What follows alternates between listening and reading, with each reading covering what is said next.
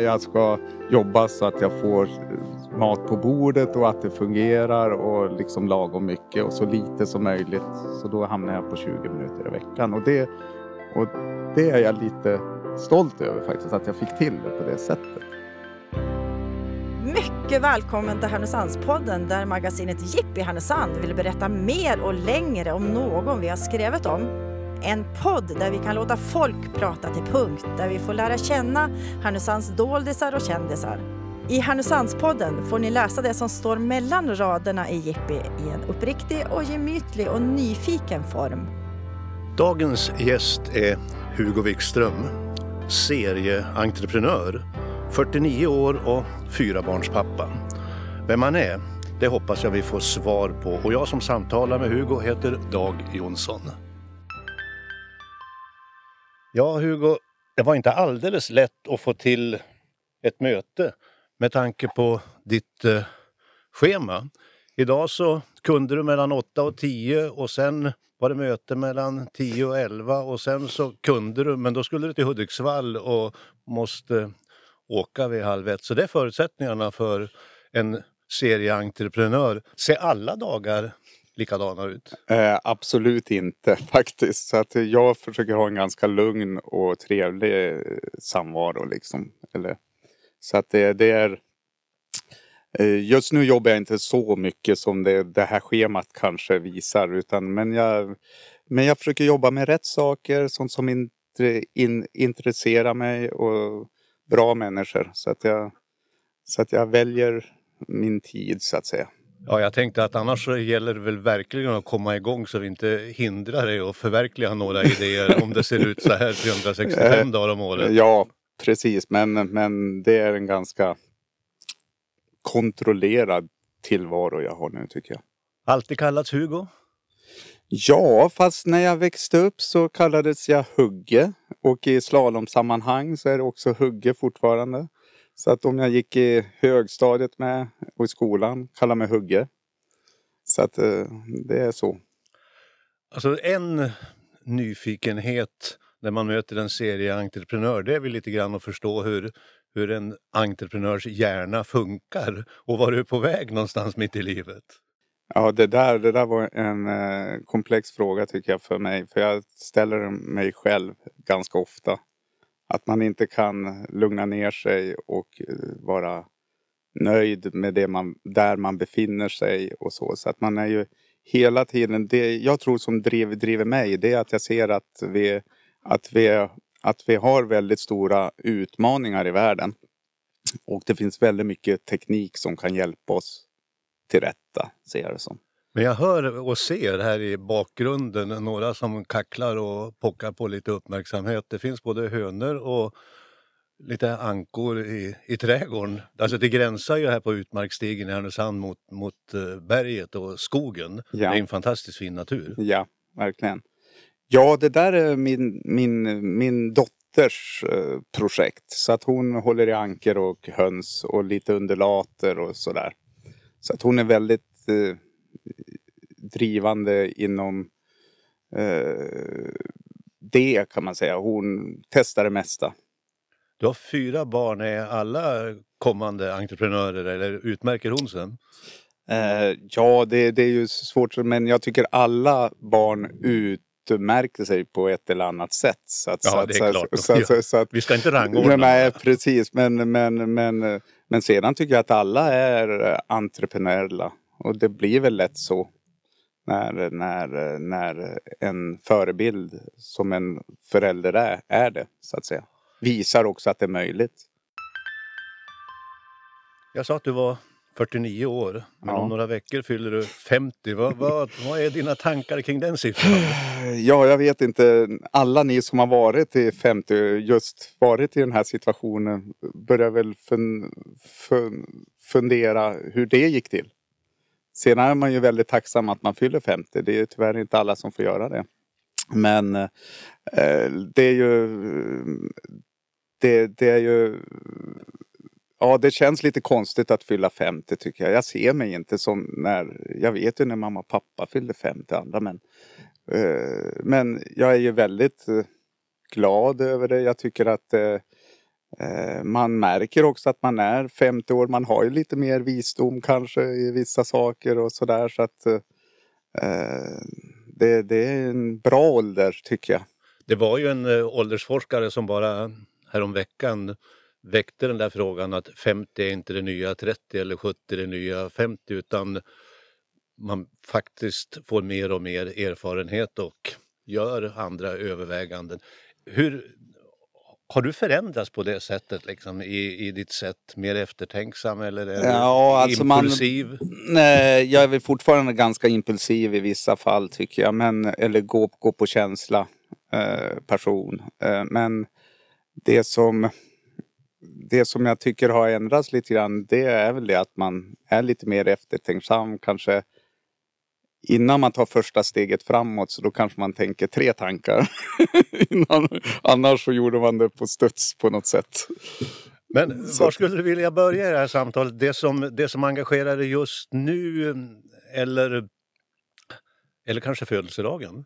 Ja, nej men uh, ja, okej. Okay. Jag kan ju säga som så här att något som jag tycker man, man ska säga. Det är många som frågar hur, hur hur eh, vågar du vara entreprenör? Hur vågar du satsa och dona grejer? Och jag tror att en entreprenör känner det där, ser det inte på det sättet för det första. Och sedan så tror jag också att det som har gjort att jag vågar göra saker det är att man har, en, har ganska förspänt omkring sig med, alltså då menar jag inte bara ekonomiskt eller på något sätt så utan man har socialt med sina föräldrar och, och i Härnösand, det finns många vänner och så. Så att då så så då vågar man kanske göra det där som man kanske normalt kanske inte hade vågat. När jag gick in på, på Facebook stod det att du hade 970 vänner. Ja. Ska vi ha det som mål att när den här samtalet är slut så har du passerat tusen-gränsen? Uh, jag har inga sådana mål med många Facebook-vänner men det har väl blivit så med tid. Man snubblar över folk som man vill följa och sådär. Så eh, det, det, det är väl så. Men alltså för en entreprenör, hur viktigt är det här med nätverk och eh, sociala medier? Alltså vad har du för inställning till det? Sociala medier för mig så skulle jag nog kanske helst vilja vara utan det. Men, men det hjälper mig enormt mycket i väldigt intressanta forum, artiklar som delas. Ibland så delar jag dem vidare. Så att det där är ju mitt eh, min kanal för väldigt många in, in, in, intryck. Så att jag tycker att eh, Facebook eh, till exempel som jag lägger mycket på ger mig väldigt mycket där. Men jag tycker ibland om man säger Ja, jag, jag har varit tre timmar idag på Facebook. Hur kan det vara möjligt? Är svaret omvärldsanalys? Ja, det är mycket det faktiskt. Men det är helt otroligt hur mycket tid det kan ta ibland. Men det har ju just kommit ut en bok, två amerikanska journalister som, som skriver om Facebook, den nakna sanningen, om ett skrupelfritt teknikdrivet annonsbolag. Alltså, hur, hur ser du på de här teknikbolagen? För de är ju globala jättar nu. Eh, de har oss i vår hand och sen behöver man väl inte kanske alltid sträcka ut handen heller. Och det är det vi försöker med olika lag, eh, olika lagstiftningar och sånt att göra. Men sen tycker jag att man ska vara med, medveten om att, eh, att till exempel Facebook bygger ju hela sin affärsidé och veta vilka som hänger med vilka.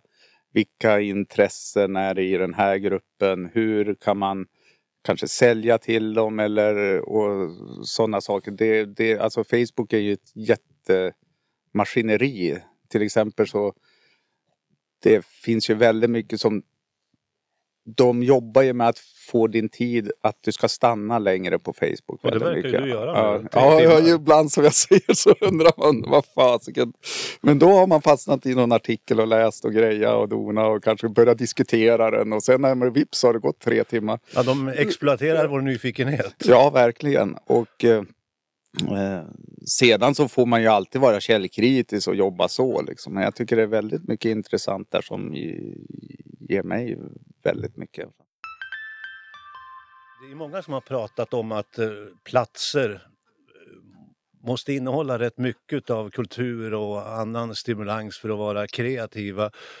Mycket av den här teknikutvecklingen i USA kommer ju från den amerikanska västkusten och naturligtvis ja. även östkusten. Men är, är Härnösand, har du någon Silicon Valley-känsla här? Ja, jag tyckte faktiskt det att då får jag backa tillbaka till min gym, gym, gymnasietid och även högstadiet. Så då hade vi en Silicon Valley-tid här. Där allting var möjligt och man såg inga hinder alls. Eh, och eh, det var ju det, det gänget vi var som drog igång Unga forskare där som hade jätteroligt. Och så åkte vi ju runt och träffade massa folk runt om. Vad var Hela. det? Amiga-generationen eller? Ja, det kan man ju säga. Men nu hade inte jag en, en Amiga, vilket var väldigt viktigt. Det var ju två läger nästan. Men, men Du hade? en Atari ST. Eh, Så att, men det var ju inte det som var grejen egentligen där, utan det var mer att eh, vi odlade våran nyfikenhet och våran självkänsla i att kunna genomföra saker. Så att vi genomförde alla möjliga kurser som vi var intresserade av. Så att vi växte ju väldigt mycket som, ung, som ungdomar och barn i vissa fall. Att vi, att vi lärde oss att ta, Tyckte du ta att tag sko- skolan passade dig då? Eh, om, man, om man ser så här överlag så tycker jag skolan har varit ganska bra för mig. Även fast jag har läs och läs och, och, och skrivsvårigheter. Men liksom jag är inte...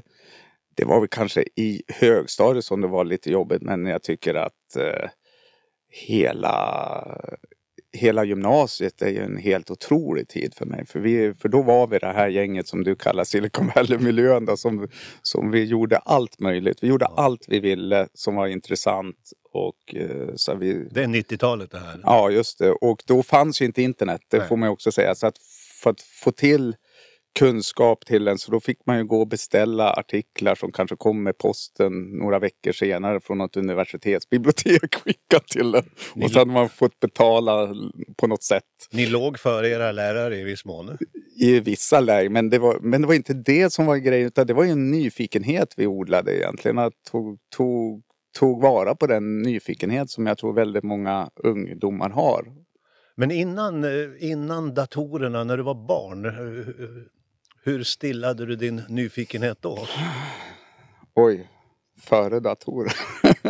Intressant. Nej men, Forntid? ja forntid. Nej men eh, visserligen, jag var inte så gammal när jag fick tag i min första dator. För det var pappa som lånade hem den ifrån lovet från SS, S, S, SSVH då, alltså Statens skola för vuxna.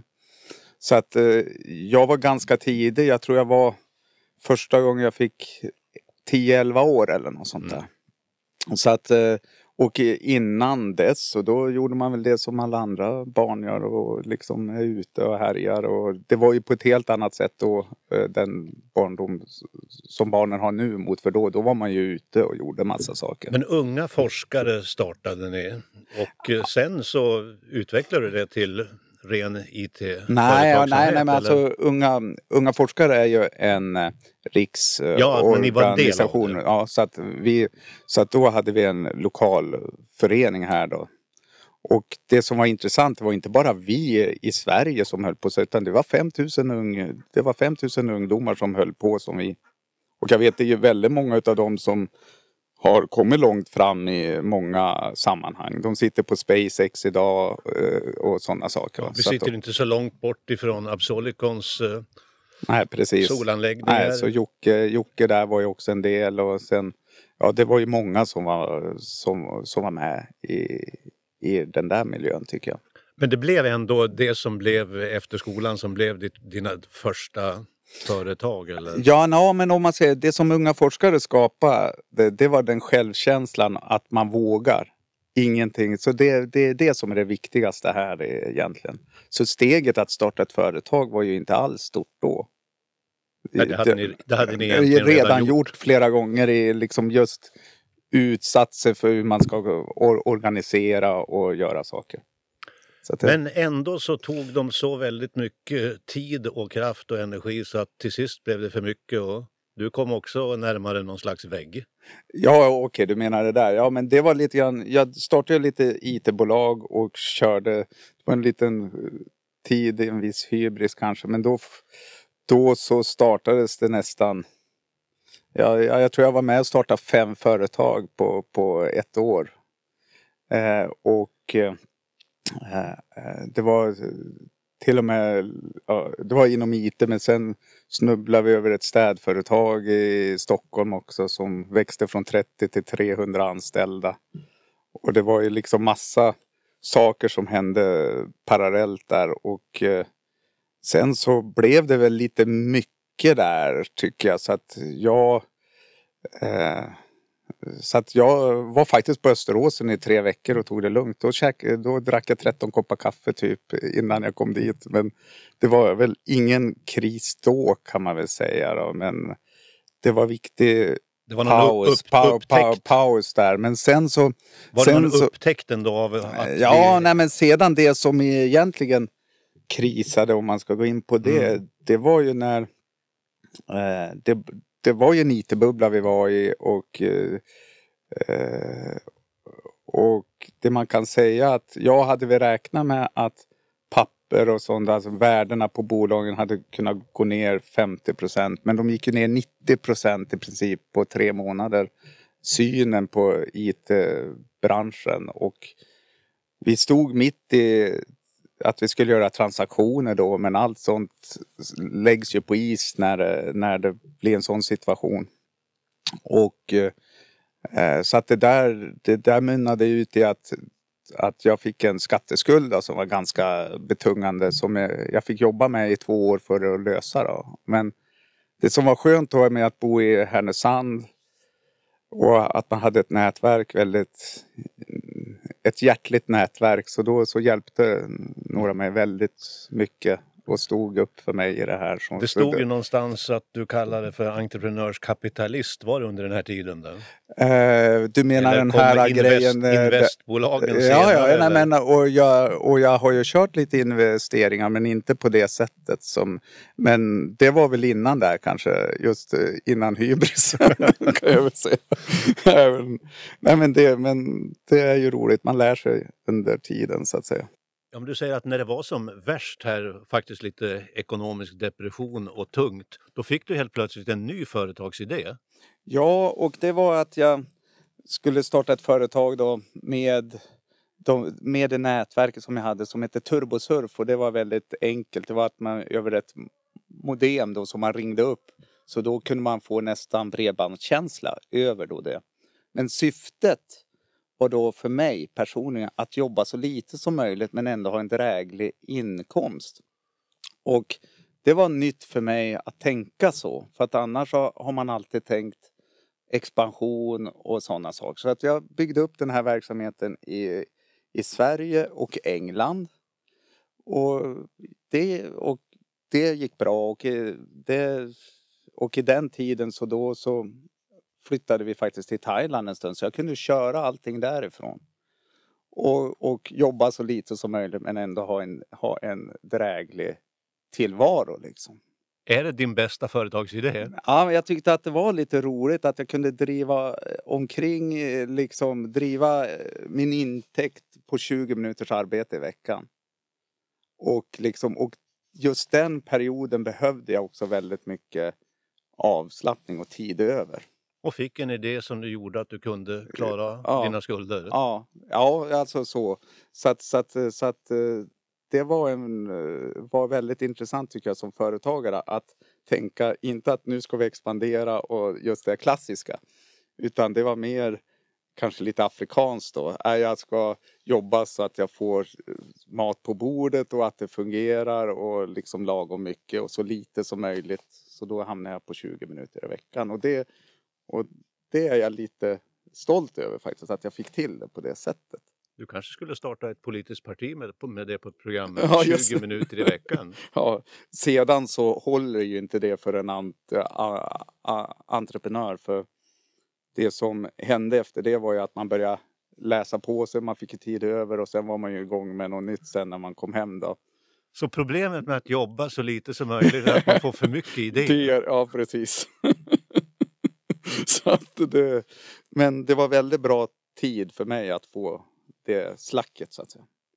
Men sen vad jag förstår så, så träffade du Pekka Nygård. Ja, precis. Det måste väl ha varit en slags första grön vändpunkt? Ja, alltså man, man kan säga som intresserad Härnösandsbo så har jag alltid känt till vad han har gjort. Så Och vad han har gjort kan du ju berätta Ja, kort. och det är ju att han var en utav pion- pionjärerna inom akvaponi och det vill säga det vi vidareutvecklade sen på Pekkas och tog vidare. Och vi kallar ju bolaget Pekkas för, det var Pekka Nygård som låg bakom det mesta utav det vi gjorde där. Och akvaponi, det betyder ju vatten och Ja, poni, ja det är ett ord mer, alltså det, det är ju att man odlar fisk och grönsaker till, tillsammans. Där då näringen ifrån en fiskodling går då in i växterna och växterna renar då vattnet. Så att, så att man får ett slutet kretslopp. ja. Vi sitter nära Härnösands kretsloppspark. Är Härnösand en föregångare, apropå det, när det gäller kretsloppstänk och miljö? Jag tror att vi, alltså vi, vi är ganska progressiva för om man då tänker på den storlek vi har i våran eh, kommun. Jag tycker delvis det som Jocke gör och sen är det ju andra eh, intressen här också. Jag tycker det som Hemab gör med sin kretsloppspark är ju helt otroligt. Jag, eh, jag gillar det med att det är så väldigt många som är sin, stolta sina arbetsuppgifter där och det är ju trevligt att gå dit och lämna sopor. Och det, jag tror inte att det är inte många kommuner som har det så. Så att, eh, så att de har ju lyckats bra där tycker jag. Och så, och sedan så gillar jag att de jobbar mycket med vindkraften och har drivit den frågan. Så att jag tycker de, de, de är lite järva och det tycker jag att man ska vara. Och här ser jag, här hänger sladdarna till elcyklarna. Det står en elbil Ja, precis. och solceller på taket. Snart hoppas jag. Ja, Så att det- du har en skylt uppe och idag kom solenergibolaget från Härnösand och sätter upp solceller hemma på vårt hus i okej. Söråker. Så Ja, att, eh, det finns lite utbyte Ja, mellan gränserna för Härnösandsföretagen. ja. Men sol, är solen framtiden? Det där, det där, det där kan man ju, kan man ju disk, diskutera om. Det som låg bakom min eh, investering där det är att jag tänkt på den väldigt länge och så tyckte jag nu så, nu så ska det bara göras.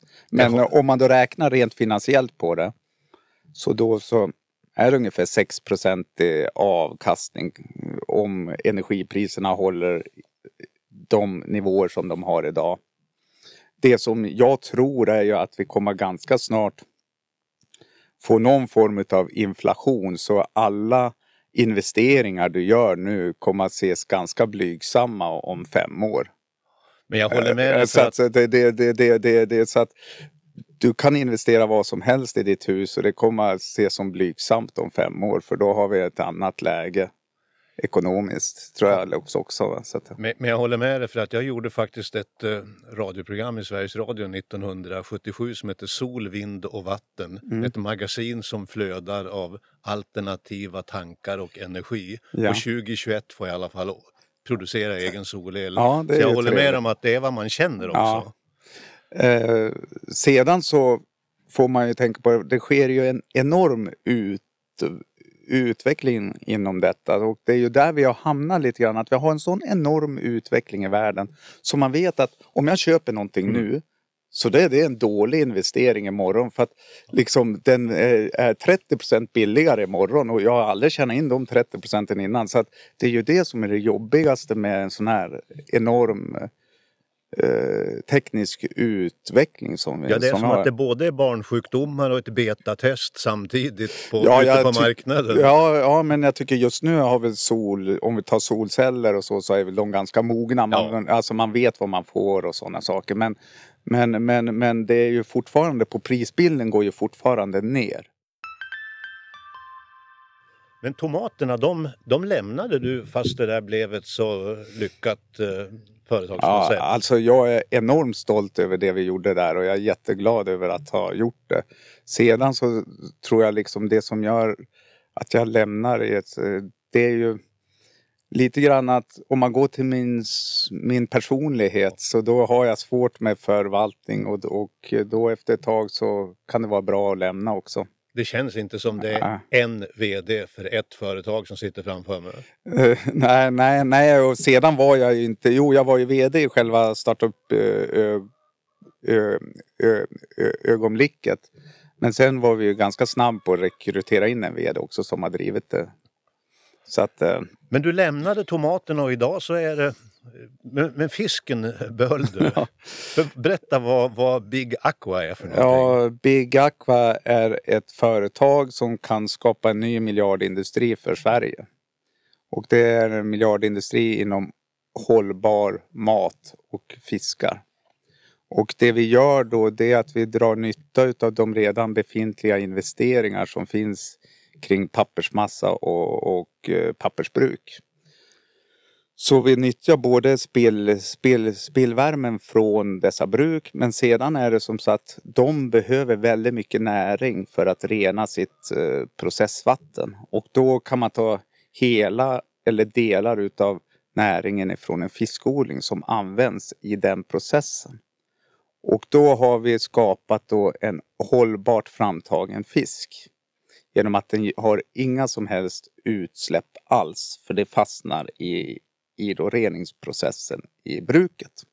Fem snabba frågor. Fisk eller tomat? Ja, då tar jag fisk för det måste jag äta och tomat också i och för sig. men tomat är jättegott och fisk är jättegott. Men då, då så skulle jag säga fisk kan jag inte vara utan. Alger eller älgar? Ja, Algerna eller älgarna kanske man Ja, säger. ja, ja, ja. Eh, alger är väldigt intressant och jag tror att det kommer faktiskt bli det som kan rädda oss från väldigt, eh, alltså mänskligheten från, från, från eh, våra största utmaningar här. Disco eller rock? Ja, ingenting utav det. Eh, Jag är väl mer mer, eh, ja, vad, men vad gillar jag? För, alltså jag gillar ju lite udda, rolig musik. Eh, ganska mycket klubb kan jag gilla. Jag gillar också old school hiphop. Jag kan lyssna på synt. Eh, jag kan... Eh, så att jag, jag har nog... Nej men jag skulle väl säga... Jag är ingen rockmänniska så liksom, men jag kan lyssna på allt. Jag är allätare faktiskt. Jag är inte- Morgonpigg eller kvällsmänniska? Oftast nu de senaste tio åren så då vaknar jag ganska tidigt på morgonen. Det är ganska härligt tycker jag. Att kunna gå, gå upp då och eh, ja, titta på lite saker på nätet, surfa runt, läsa någon artikel och ha tid för sig själv sådär liksom är ganska bra. Slow food eller fast food? Alltså eh, slow food, då är, den känns ju mer exklusiv. Eh, fast food blir det alldeles för ofta. Men en miljardinvestering i utvecklade Härnösand. Jag menar, backar vi 100-150 år så var ju det här Sveriges eh, industrivagga egentligen. Mm. Skogsindustrin, vattnet, energin, allt som fanns här. Men hur ser samarbetet ut och hur långt har ni kommit i samarbete med de här industrijättarna som skogsindustrin ändå är alltså- och massaindustrin? Jo men eh, generellt så eh, fungerar det ju väldigt bra. De har ju självklart sin egna agenda också att eh, få deras verksamhet att fun- funka bra. Och det är ju väldigt fina företag. Om man, om man då tar SCA till exempel. De går ju jättefint som bolag tycker jag. Och eh, eh, så att eh, men vad ska jag säga där att eh, vi har gemensamma utvecklingsprojekt som vi jobbar med för att ta det här framåt nu. Nu om vi ska gå in på detaljer så håller vi på i ett labb, gå igenom de biokemiska reaktionerna i de här reningsprocesserna. Du har Så fått att- de här RISE och sådana här innovationshubbar och andra intresserade. Ja, ja, alltså vi, självklart så har vi ju med dem och dem med på banan. Men alltså, finns det någon fisk som renar en massaindustri än? Eh, nej, det finns en del faktiskt artiklar skrivet om det. Så att det inte är helt nytt. Det som är nytt här är att vi har tagit ett steg till. Det finns vissa försök i Finland där man också har kört eh, delar utav den här processen. Så att det är inte supernytt och det är ju både, eh, både bra och kanske dåligt vet jag inte. Men det är bra att någon har varit där och testat och kör och, och sådana saker och visat att det funkar. Men du tror på det här? Ja då, oh ja. Härnösands yttersta utsiktsplats har du kallat eh, Vårdkasen. Du, du pratade i början om eh, det var Hugge som var slalomåkare. Ja, just det. Ja, men, eh, då när jag tävlade i slalom, då var vi, de första åren var vi ju i Späckstabacken. Och byggde en enorm eh, gemens, gemenskap där. Och eh, sedan så flyttade vi över till Vårdkasen och då var jag ju där och jobbade där. Och sen nu som, som eh, vuxen som... Eh, nu har jag någon... Ja, men vi sitter utomhus. Det är Ja. en sån där höstgeting. De ska Ja, inte vara så farliga. som var alldeles- Rätt slöa. Ja, precis. Och Greta, det måste vi säga, hon är ju en utställningschampion, din dvärgschnauzer. Ja, just det. Vi har ju en hund också. Ja, hon står här liksom och håller vakt, och morrar, och morrar lite. Eh, jo, nej men sedan som vuxen så har jag ju varit väldigt ang- engagerad i vårtan och jag tycker det är väldigt viktigt att, eh, att eh, Härnösandsborna har en bra backe att åka i. Och det var min pappa som anlade den där slalombacken Okej. och såg till att vårdkoststugan kom på plats där på 50-talet. Så Ja, det, det är min uppväxt Ja. också som sjuåring. Ja. Med, tillsammans med familjen med yxa och såg och försökte täcka över en del bergskrever. Ja, Så vi har en lång det, historia. Ja, det är ju många som har lagt ner mycket tid på det berget kan jag säga för att få det att funka. Men visst är det väl härligt med ett ideellt engagemang mitt i alltihopa? Oh ja, oh ja. Det, det, där, det, det där driver mig väldigt mycket och det är ju fantastiskt att se hur eh, många har glädje av det vi gör där uppe. En annan entreprenör fanns ju i Viksjö som också anlade en slalombacke. Därifrån har du något särskilt skidminne har jag hört. Ja, just det. Eh, ja, vad kan man säga? Vi var ju där och eh, åkte skidor ibland. Och, Det var en eh, rätt bra backe. Ja, då, den var ju rolig och sådär. Bra, bra på många sätt. Och eh, man kan säga att då hade jag tickt till med det där sista åket. Eh, resten av familjen stod nere och väntade och lite halvt frustrerade att de får vänta på mig igen. Och då, och då körde jag störtlopp hela vägen uppifrån och ner. Och då när jag kommer ner mot slutet där så då hade de massa spånhögar som de hade tänkt att schakta ut i backen men som de inte hade hunnit, hunnit med. Och då var det någon slinga så då kommer det en, en dam plogande ut och jag kommer med störtloppsfart och jag vet inte riktigt hur jag ska värja mig för henne för att inte liksom krasch, krascha.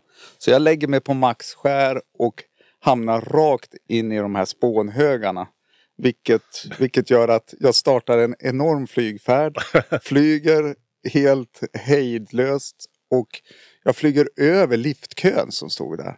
Och landar i slänten ner mot backen i någon slysnår där. Och liksom så att jag hoppade alltså över liftkön och kraschade i då slänten. Och när jag då samlar ihop mina grejer så då visar det sig att jag har tagit med mig en toppluva från liftkön. så, att, så att man undrar lite grann där vad den personen tänkte. Så det där hade kunnat sluta väldigt illa.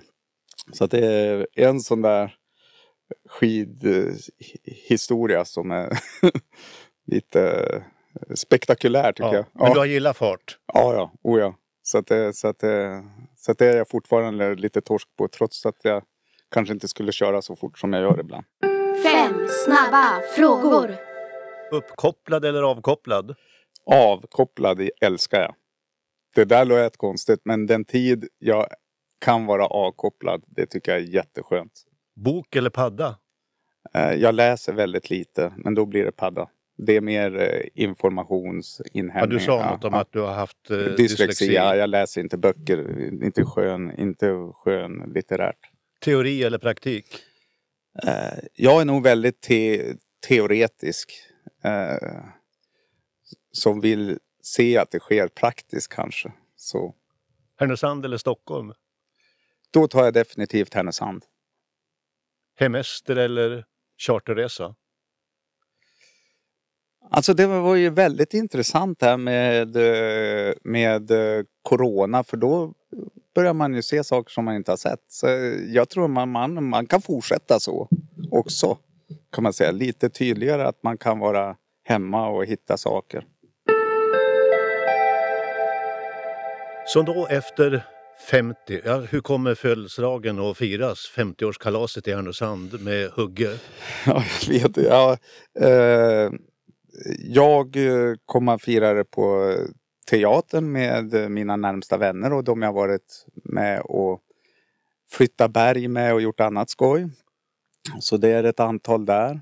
Och eh, sedan så hoppas jag att eh, eh att eh, Jo, jag har tagit in Adolfsson och Falk som, en, som ett husband eller vad man kan säga. Så det kommer vara en spelning där och sen kommer det vara en spelning senare på kvällen för allmänheten som alla gärna får komma på.